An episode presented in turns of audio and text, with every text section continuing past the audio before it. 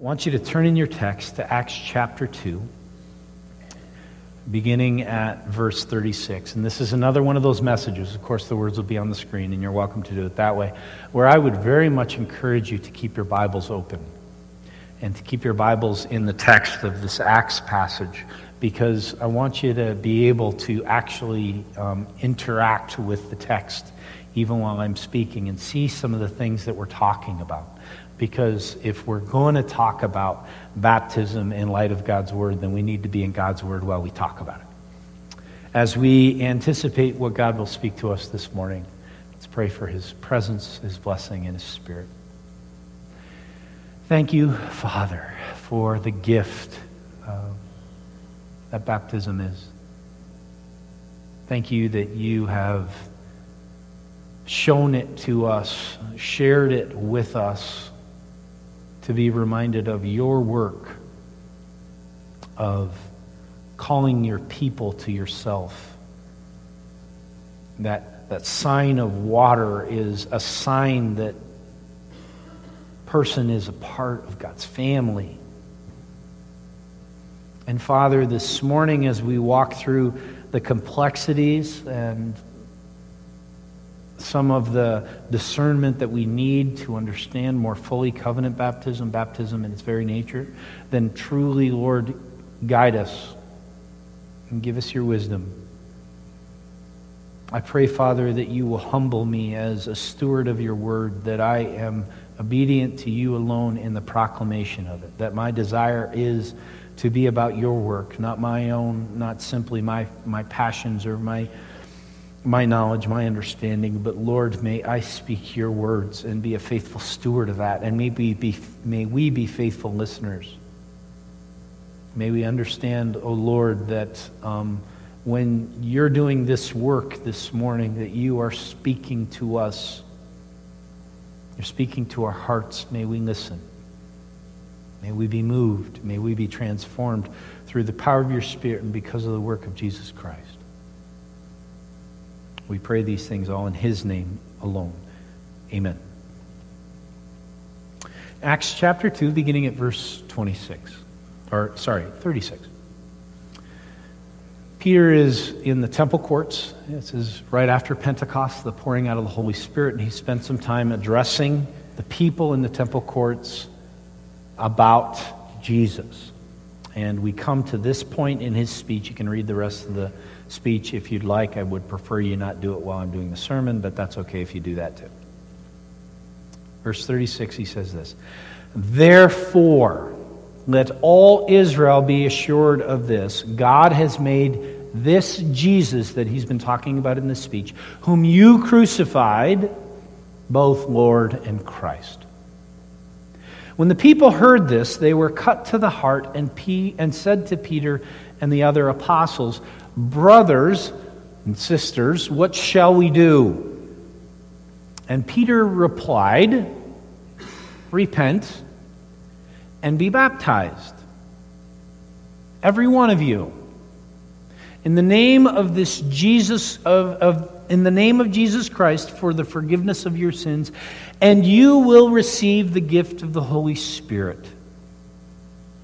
The promise is for you and your children and for all who are far off, for all whom the Lord our God will call. That's key. With many other words, he warned them and he pleaded with them Save yourselves from this corrupt generation. Those who accepted his message were baptized, and about 3,000 were added to their number that day.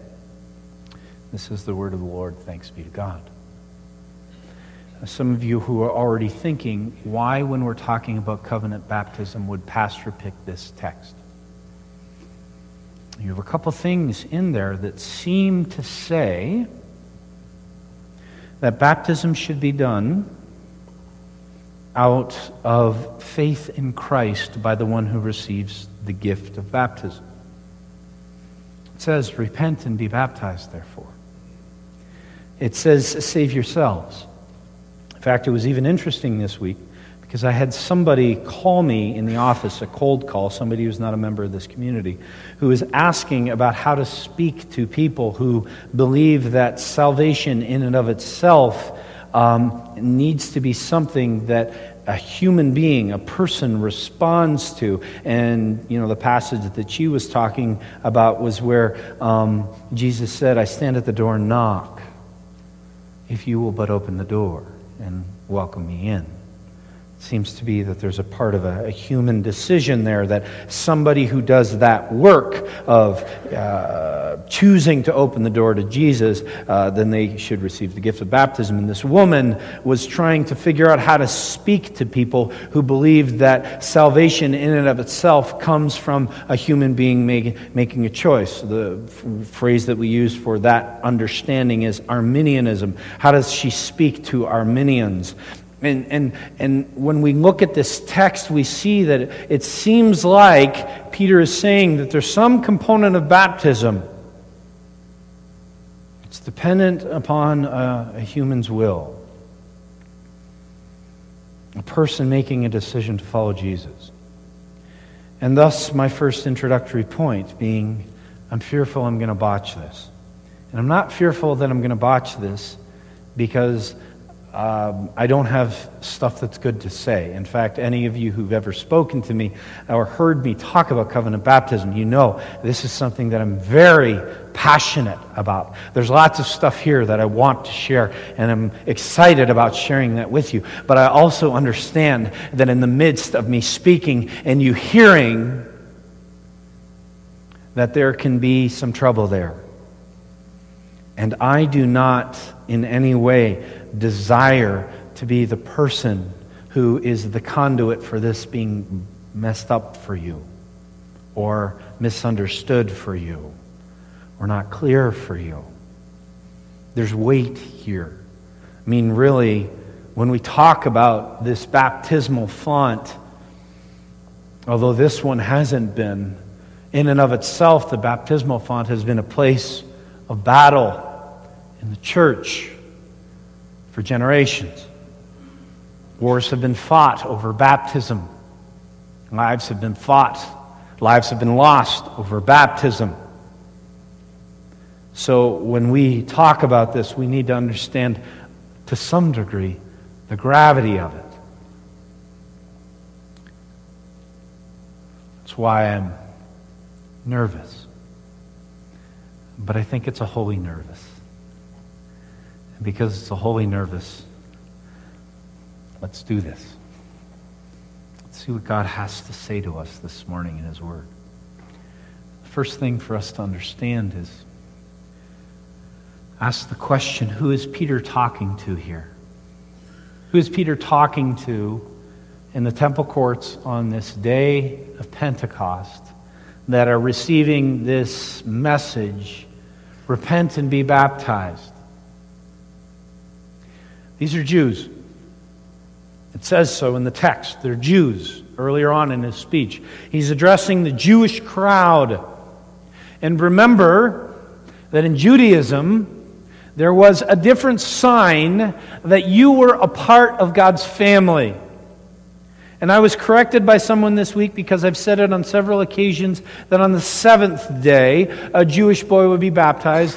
I was corrected. It was a holy correction. I'm grateful for it. On the eighth day, a Jewish boy would be circumcised into the family of God.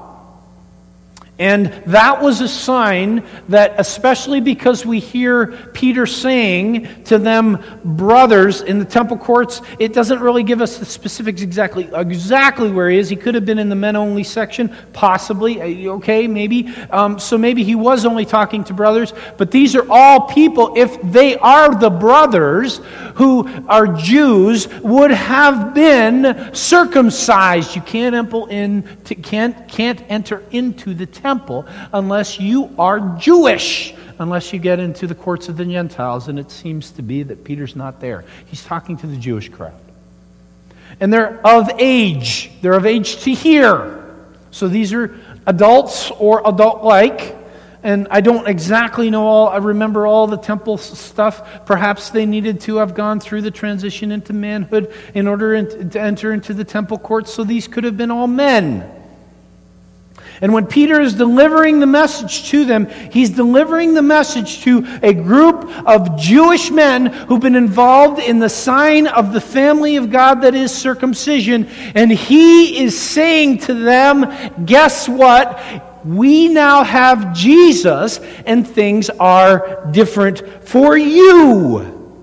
You who have received the sign of being part of the family of God that is Jewish and distinctive in only it being for men, I'm saying now things are different. So you who've already been a part of the Jewish tradition and received that sign, for you to become part of the family of God through Jesus Christ, there's a different sign.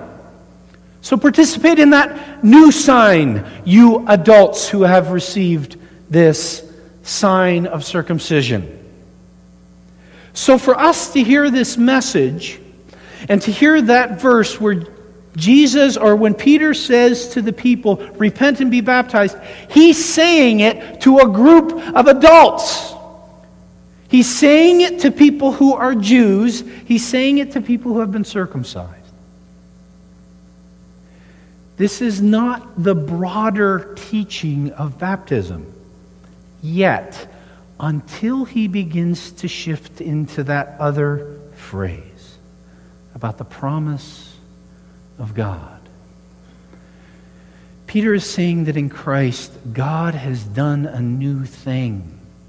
But now they have to figure out what things change from the old way of doing things. Remember, there were all these Old Testament laws for the Jewish people. Circumcision was just one of them. But we understand, as we read the text of the New Testament, we see Jesus coming, being the fulfillment of the law, that some of that law changes.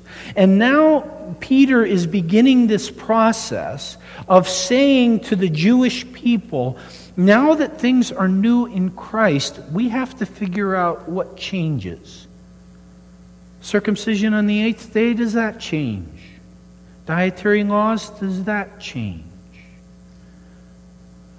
Do some of the festival observances, do those change?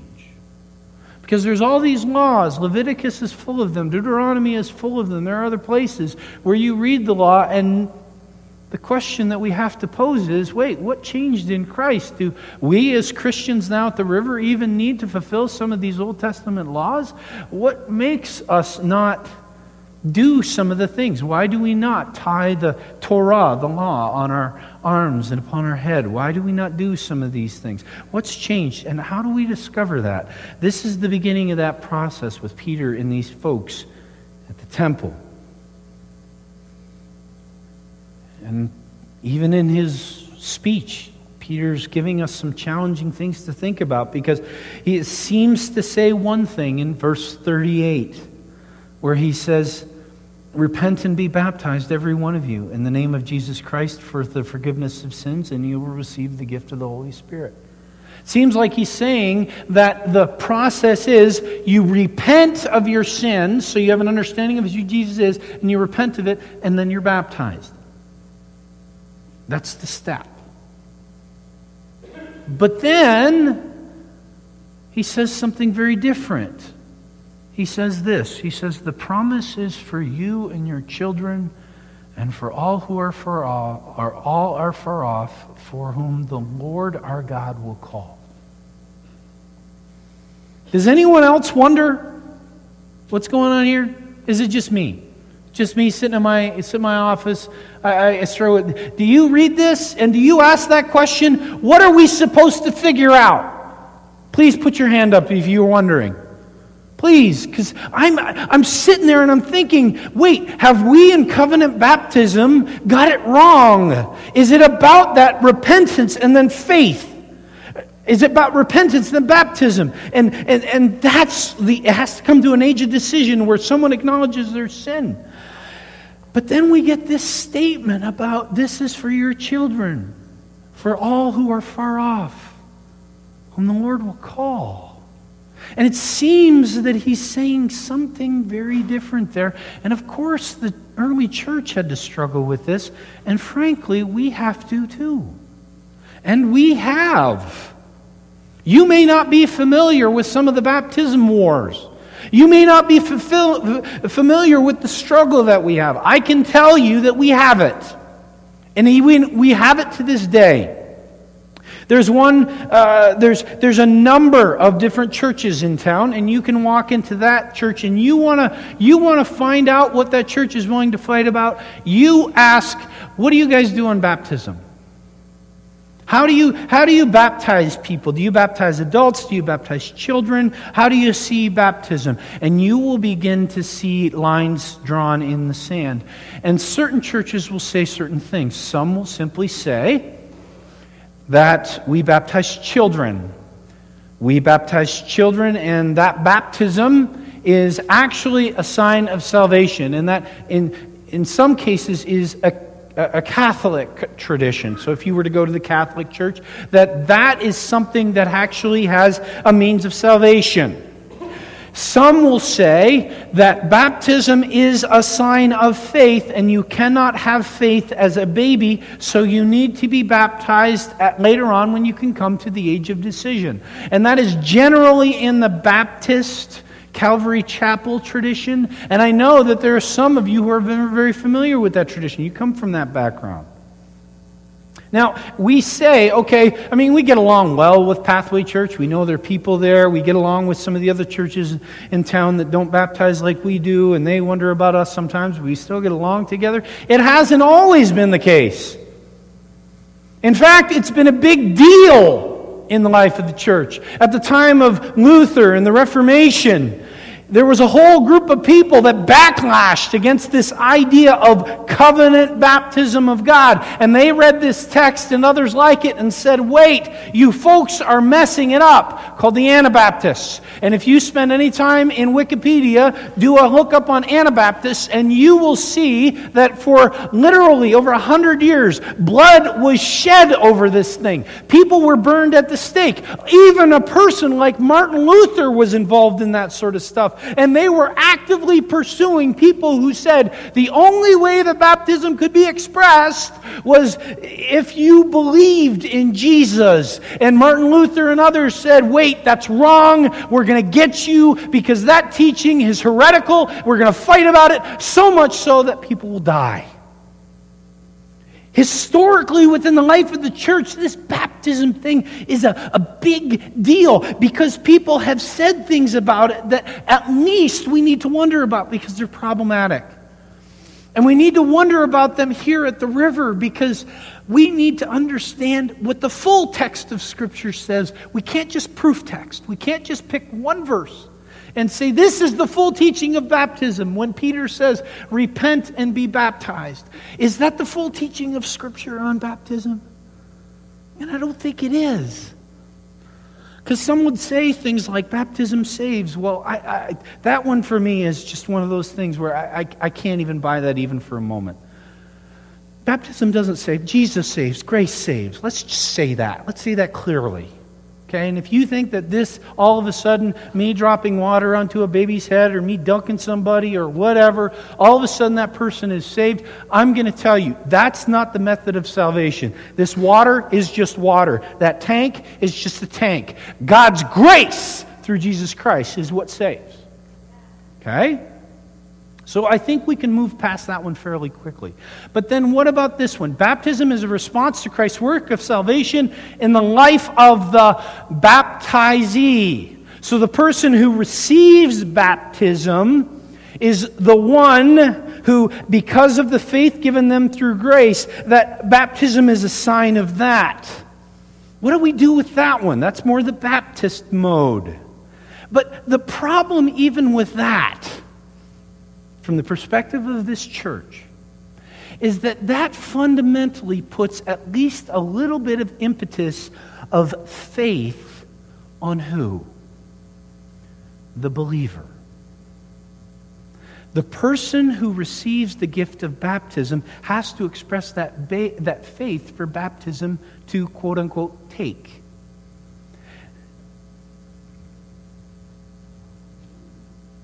But who is the mover in faith? Who is the one who works so that you and I even might believe? It's the Holy Spirit. It's God Himself. And when we think that any component of baptism to get to that spot, to get to this place, is a human will or decision, we're starting to take away the impetus for faith from God and put it on ourselves. And I'll tell you, I'm certainly not comfortable with that. Why? Because I know just how messed up I am. If it's dependent upon me for anything to grow, to believe, to understand, to express faith, I'm in serious trouble. Because I'm a goober. I'm a doofus. I mess it up constantly.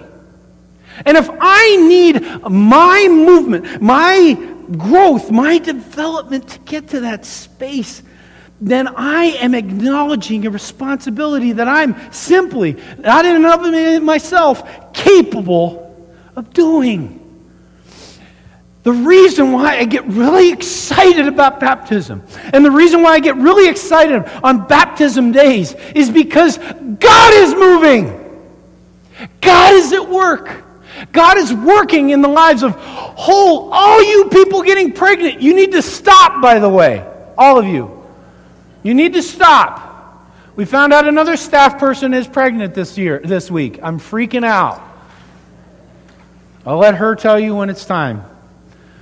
Is God is moving here in this thing, in the tank, in, in the rivers that you saw Pastor Will show last week, in the baptism font at the year 300 that you can go to in a church like Corinth and see this, this thing shaped in, a, in the shape of a cross that you, uh, you as a baptizee would descend into yourself with your family with your children, and you would descend and you would be baptized into the cross of Christ, literally, that was dug into the ground or into the womb. There's baptism fonts that are shaped like wombs. You descend into the womb. Why? Because when you come out, what are you? You're reborn. Because of what you've done?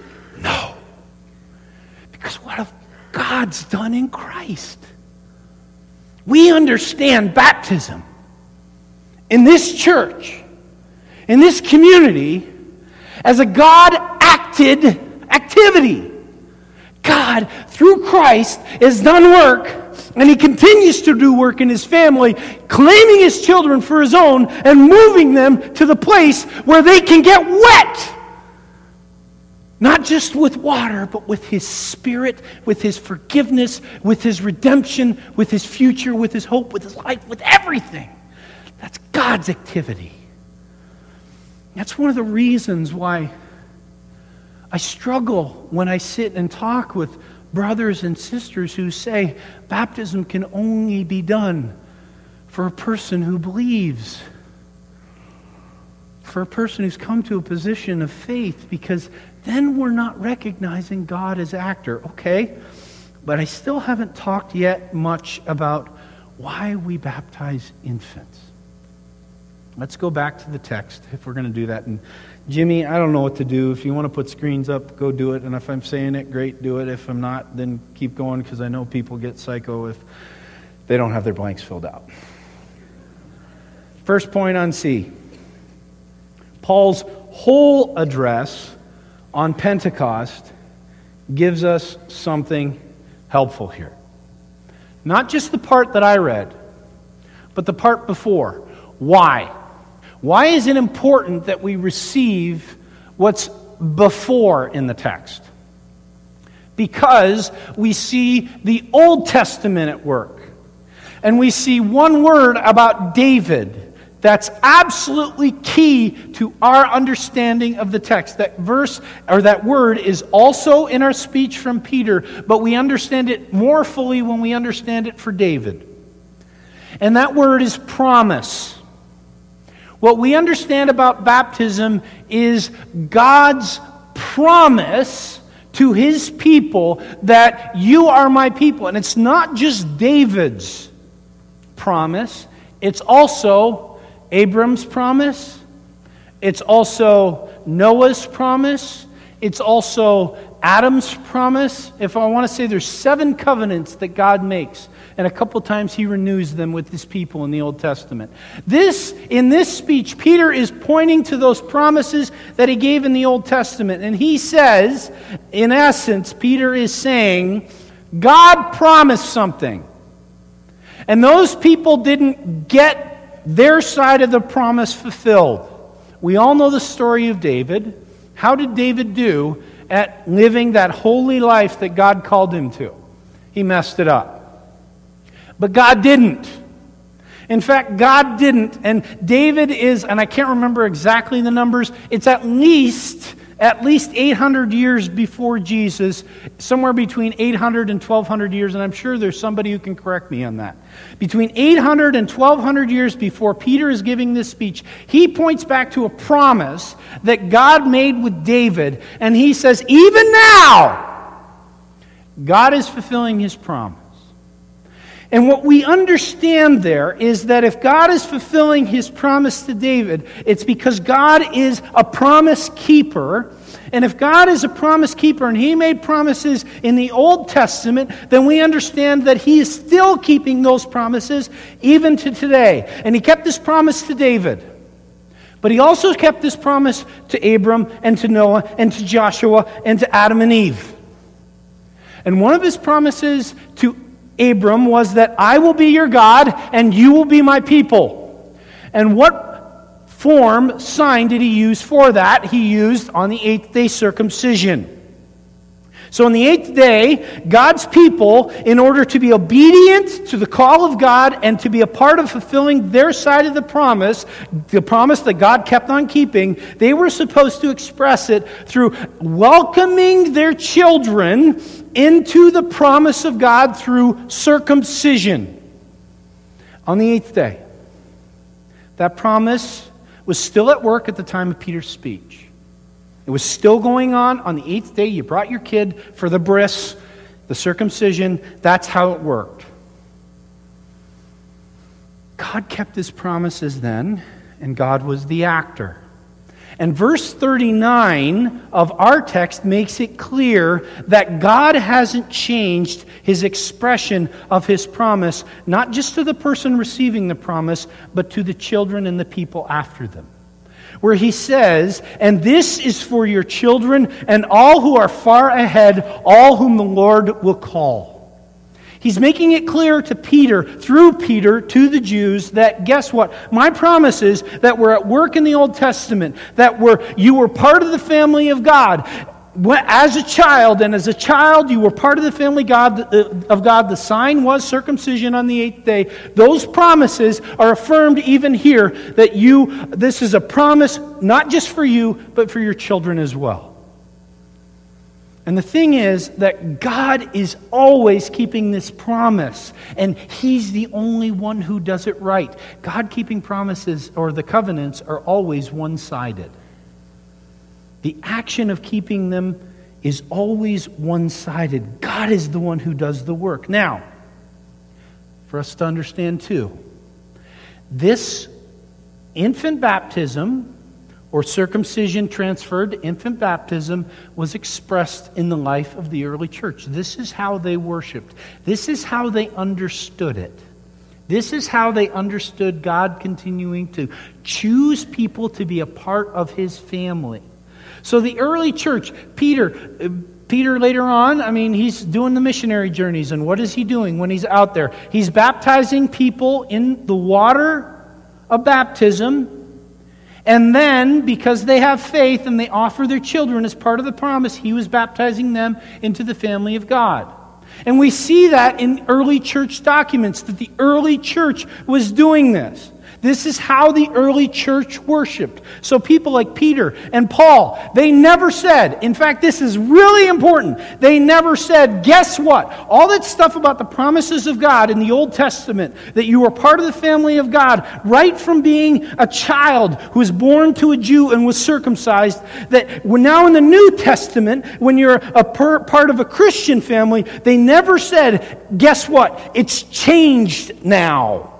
And now, the only way that you are part of the family of God is not on the eighth day or sometime earlier on when you are an infant, but when you come to an age of decision. It's really interesting to me that the, oftentimes when I'm having discussions with people who believe in believer only baptism, that they say, prove it.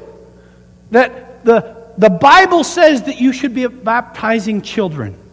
Prove it. Because I see nowhere in the New Testament really clearly. There's places where you can extrapolate it when the jailer and jailer gets saved and then he, and his whole family were baptized. You can move into those discussions and how old were the children and the day did they understand and all that other sort of stuff. You can say that there is no place in the New Testament where it clearly says, and baptize your infants, eighth day, the eighth day after their birth. But there is no place in the New Testament where what was done in the Old was changed. You were baptized or you were circumcised into the promise on the eighth day in the Old Testament. Nowhere in the New Testament does it say, guess what? Now the expression is different. It says the expression is different, by the way. Uh, Colossians 2 says circumcision and baptism, those are, the, those are the signs. And eventually they say you don't have to be circumcised, you can be baptized. It, it, it never says, now we're going to be doing things differently and we're not going to baptize our kids. There is a silence of Scripture. And it's really interesting to me when you start to think about the other things that happened. You had a group of things that changed. I want you to think about this with me for a moment. I know I'm all over the place, but it's because this is so complex and we really need to work through. You know, in the Old Testament, you weren't allowed to eat lizards, you weren't allowed to eat pork. Why can we eat bacon today? Why is it okay for Christians to eat bacon? How do we understand that from Scripture? Anyone? Quickly.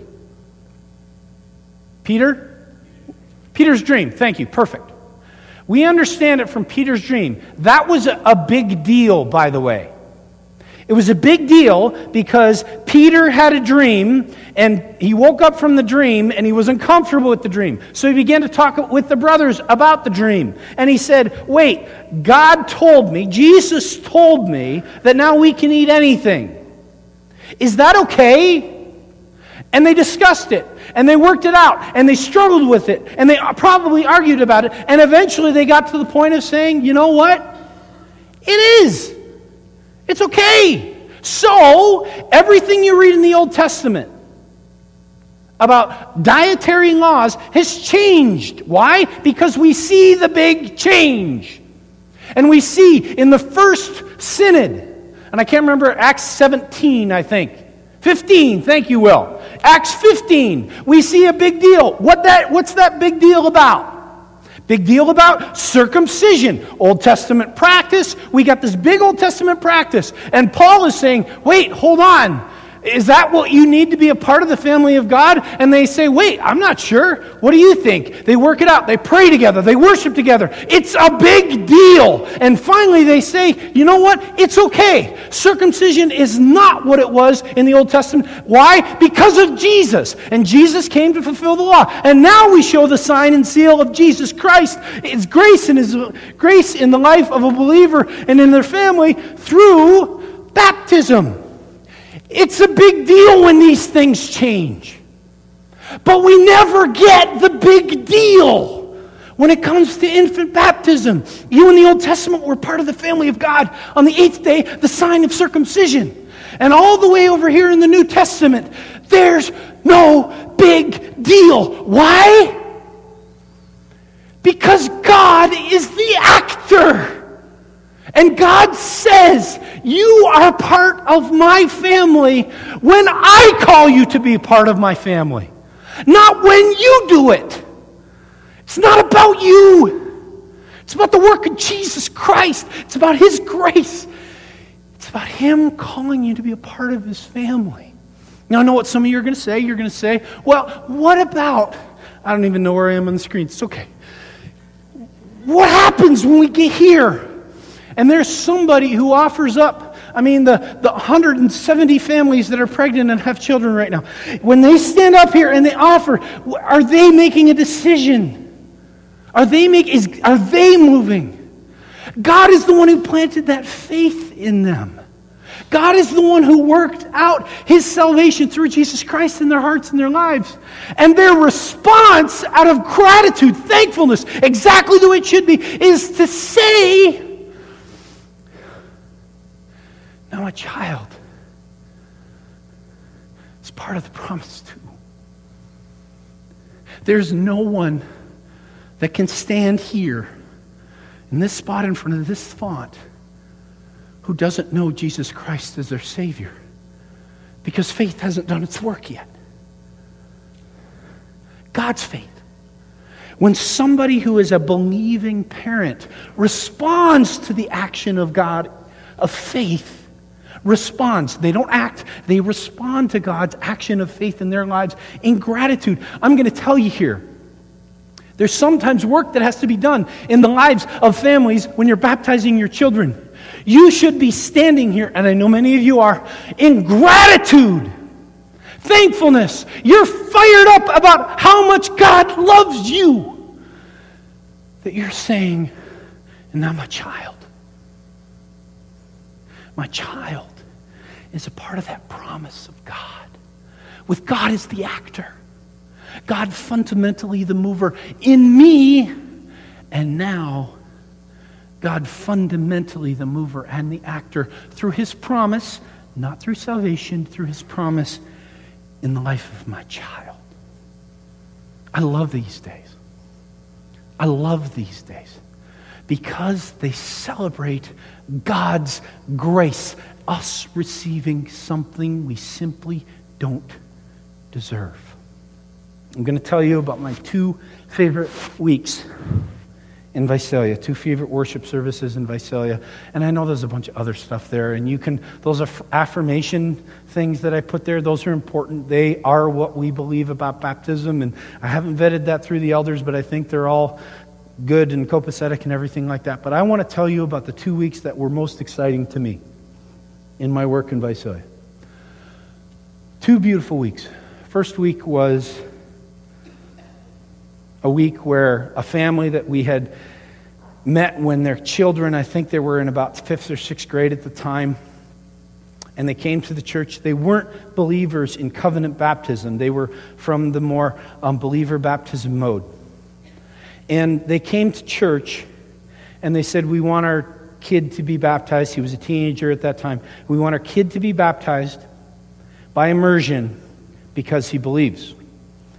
And it was really wonderful, wonderful Sunday. We had actually the cow trough. We had a cow trough there um, that we, we decorated and we welcomed him up and we welcomed his father up and we did a baptism by immersion on the stage because we saw God at work in the life of this young man. It was a beautiful, beautiful celebratory time. And I want you to hear me here that this church celebrates believer baptism. We don't we don't contradict it. We don't argue against it. We welcome people who believe in Jesus Christ. If they want to be baptized, we want to welcome that here. That's one of the reasons why you see it happen. But then, the next week at church, very next week, was another beautiful week. I had seen God at work in the life of this young man before he was baptized by immersion. It was a beautiful story, and I can tell you the story sometimes because God just did some great things there. Then the next week, in Visalia Church, they're like you folks. They just have children like crazy. It was ridiculous that year. We had 42 baptisms in one year. So we still need to catch up. Let's get going, guys. But because we had so many children being born, we had to have a lot of baptism services. And we tried to put them together. So, on one particular Sunday, and instead of it being up here, the baptismal font was down on the floor on this particular Sunday because there were so many people up there. We had five baptisms of children. And not only did we have five baptisms of children on that particular Sunday, but each of the families that were baptizing their children had multiple children that were up there with them who had all been baptized. And in fact, there was one family, because farm families are like this, they had six kids already and they were doing seventh baptism covenant child. So I think we had a total of about 60 people up in the front between grandparents and friends and all that other sort of stuff, all on this particular Sunday. And there was a baptism font right in the middle. And the reason it was beautiful because I remember sitting there somewhere in the pew, and we usually sat on that side, about the fifth row back, right in that spot. We'll call it the empty place right beside Mark. I'm sitting there, I'm looking up here, and I can't have tears in my eyes because it's not just about the promise that God had made to those families for that little baby that they were baptizing on that particular Sunday. The same God who had moved and acted a previous week before to bring a teenage boy to the place of faith so much so that he would be dunked, immersed, to be stood up into new life in Christ is the same God who is acting, not just in the baby that was being held and baptized in the name of the Father, the Son, and Holy Spirit, into the promise of God, into the family of God, with God as the actor and the mover.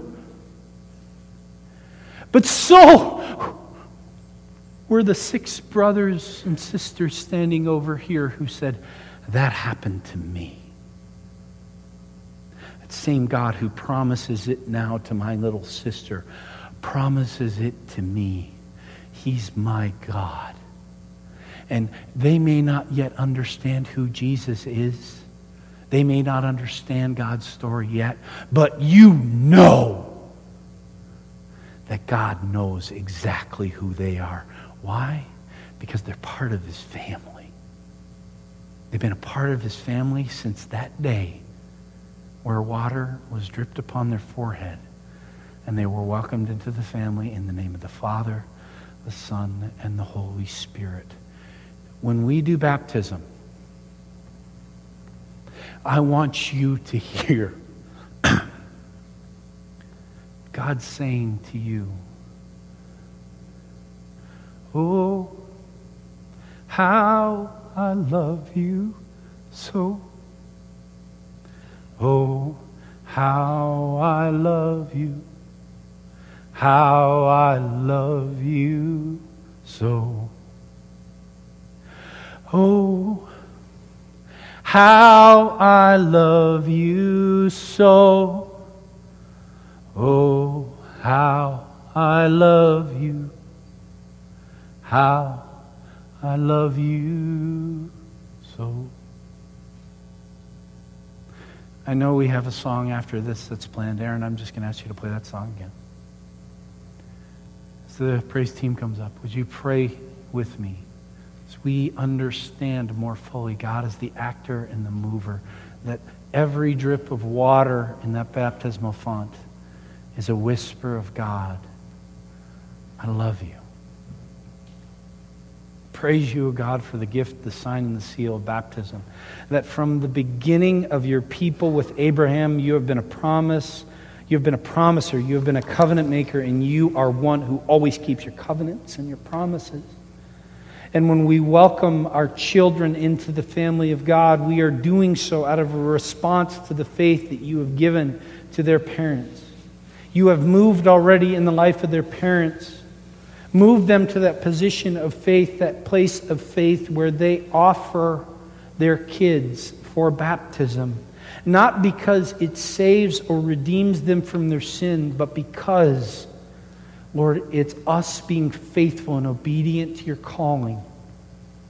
It's us responding to your work and us welcoming another family in, family member in that you have called, that you have chosen, that you have picked out by name and said, This is my child.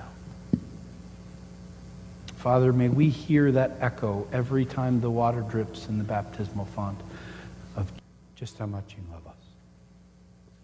Amen.